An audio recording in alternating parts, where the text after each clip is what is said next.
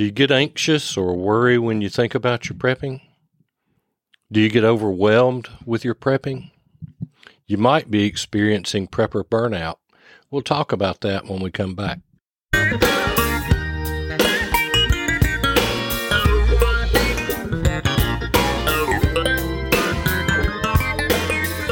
Welcome to the Practical Prepping Podcast. We're helping everyday people become prepared for whatever emergencies come our way. Where gear is good, but knowledge is better because the more you know, the less you have to carry. We're your hosts, Mark and Krista Lawley. Well, hello and welcome to the podcast. We're glad you joined us today. We thank you so much for supporting the podcast with your listening.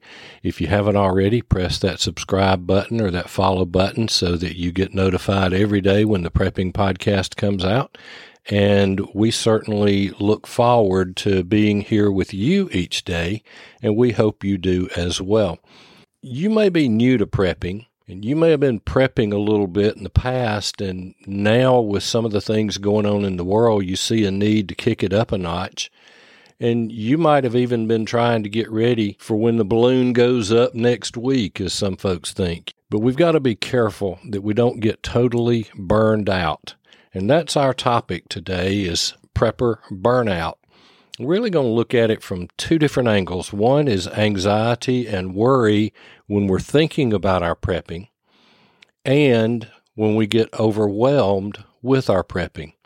Now, let's talk about the anxiety and worry thinking about the prepping. One of the problems that we have is that we get too much information. We have information overload. And this doesn't apply to everybody, but many of us get addicted to the news. We get addicted to reading and to hearing things that's going on in the world today. And we can get too much news coverage, especially when the news coverage seems to be so negative. And it always seems to give the worst side of the stories. And our thinking and our view of life becomes jaded, it becomes tilted. And sometimes we spend too much time on prepper sites or in prepper groups or in prepper forums, and we begin to see the negative and see the negative and see the negative. And what goes into our mind controls so much of our life. So we need to be careful with how much that information or information overload we're getting. Now, another thing that happens that gives us anxiety and worry is viewing the time left to prep as short. Uh, some people have seemed to be where they're almost ticking off the days to the end of the world. People have been prepping for the end of times pretty much since the beginning of time. Now, it may happen next week, it may happen next month, but it's not likely. But I do keep seeing statements like, if you haven't started, prepping, it's too late. Or I see people that are convinced that the end is near. It's almost like we don't even need to worry about getting up and going to work next week. We don't even need to worry about paying our bills because the world's not going to be here in two weeks. We're going to be in a total SHTF situation.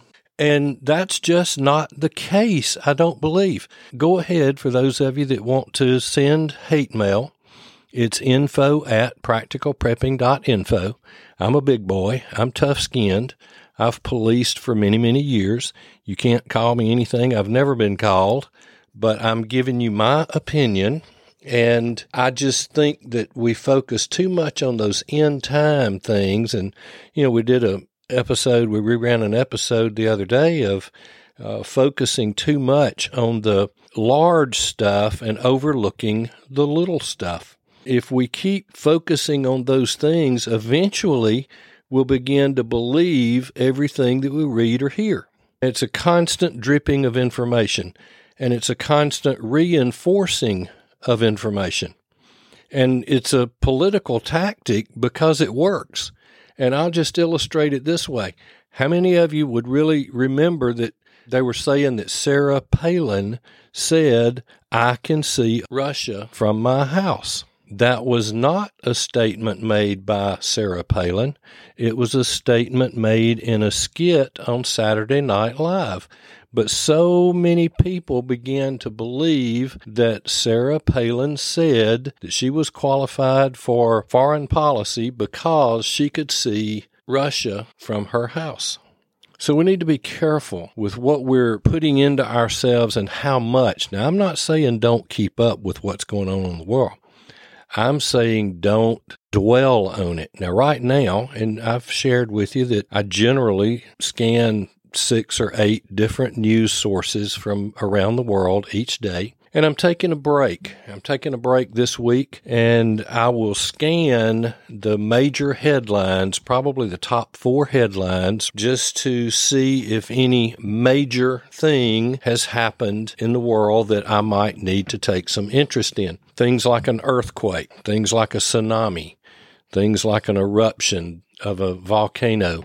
So I do scan, but very, very briefly and I'm not reading detail in the article very much at all right now because to do that can lead to anxiety and worry.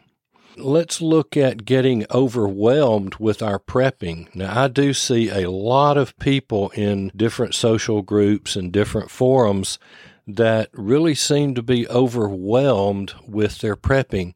And one of the reasons is that we try to do too much too quickly. Now, there's a lot to do in prepping, but instead of making this a full time job and working overtime 60 hours a week, let's make it a hobby. And we make it a hobby, we enjoy it, and eventually it will become a lifestyle. It becomes where we do things like situational awareness just becomes second nature. Picking up a few extra things at the grocery store, that's just a, a lifestyle checking to make sure you have water, to make sure you have propane for backup heat. It becomes that lifestyle. But let's not try to do too much too quickly. Let's make a plan and work our plan. And don't overthink it. We don't need to be overthinking what's going to happen if a nuclear war breaks out.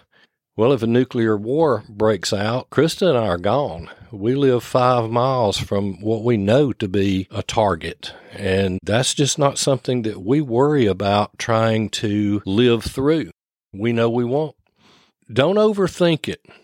Go with water and food to start and go with that shelf stable. Don't worry about getting the 25 year foods and things like that at this point. Uh, that'll come down the road. But right now, just stock up enough to live three days, seven days, two weeks, three weeks, a month, whatever length of time you think that you need to be prepared that you could not go to the grocery store or that you might be laid up for an injury. This is a personal thing. You just have to figure that out for how long you want to be prepared for. But don't try to do too much too quickly. Now, some people try to catch up to others. See, what happens is we begin to compare ourselves to other people. We started prepping a month ago and we go on to a prepper site and somebody's showing two cabinets full or two sets of shelves just stacked top to bottom with food. Now, that may or may not be their photograph, but we begin to see ourselves as being behind. And so we want to catch up to others. And that's not the thing to do. We just need to start where we are, make a plan, and work our plan. Another thing that I see folks doing in some of the forums and groups is trying to get ready for TEOTWAWKI, trying to get ready for the end of the world and do it now. They're trying to get ready for society ending or society changing event, which would just totally change life as we know it. And people are trying to get ready for that. Now, here's one that I have had to do at times, and that is to take some breaks, at least mentally. You know, Krista and I were talking yesterday on the Country Wisdom. We were talking about how 95% of the things that we worry about never happen. So we might need to take a mental break from prepping, and we might need to step away from some of the social media, some of the articles and things that we read, or maybe we limit it to one day a week Maybe we do it only on the day that we grocery shop because that's the day that we're going to bring home our couple of extra items to put in our prepper pantry. Something else that can overwhelm us is being unrealistic in our expectations.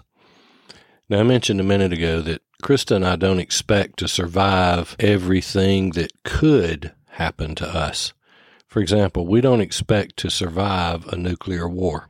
We don't really expect to survive in the long run for a CME or an EMP that took everything back to the 1800s our ages, our abilities, our health. And it's not the lack of skills. It's just that we're not physically able to do what it would take to live in the 1800s personally because that's something that we've not done. We're not accustomed to that kind of a lifestyle. And I don't expect that we would survive that type of an event. I don't think we would survive a total societal collapse. Now, we'll hold out for a while and we'll scratch them up if they try to hurt us, and we'll give them a good run. But eventually, we will run out. Eventually, we will be worn out. And so we don't expect that we would survive a total societal collapse. But now we do expect to survive and thrive through every weather related event that could be thrown at us that could cause power outages, we do expect to be able to survive and thrive through food shortages, through economic downturns, even if one of us had a job loss or an injury or an illness. Being prepared helps take a lot of the worry of life off of us, helps us to know that we'll be able to eat. If there is a severe food shortage, helps us to know that we can weather all types of things. But we don't add worry, we don't add anxiety. By being concerned with the things that we can't control, that we wouldn't expect to survive, things like a nuclear weapon, that type of thing. So, kind of like the back of our card says, is no bunkers, zombies, or alien invasions, just practical preparedness. That's what we're after. We're after practical prepping. I hope this helps you to clear some of your thinking and help you decide what you want to be prepared for. But don't try to do it all at one time. Don't overthink it. Don't add stress to your life because of your prepping. And we will see you next time. We hope you have enjoyed today's episode. We would appreciate it if you would share Practical Prepping Podcast with your friends, family, and your social media. The direct link is in the show notes. And as always, Stuff happens. Stay prepared.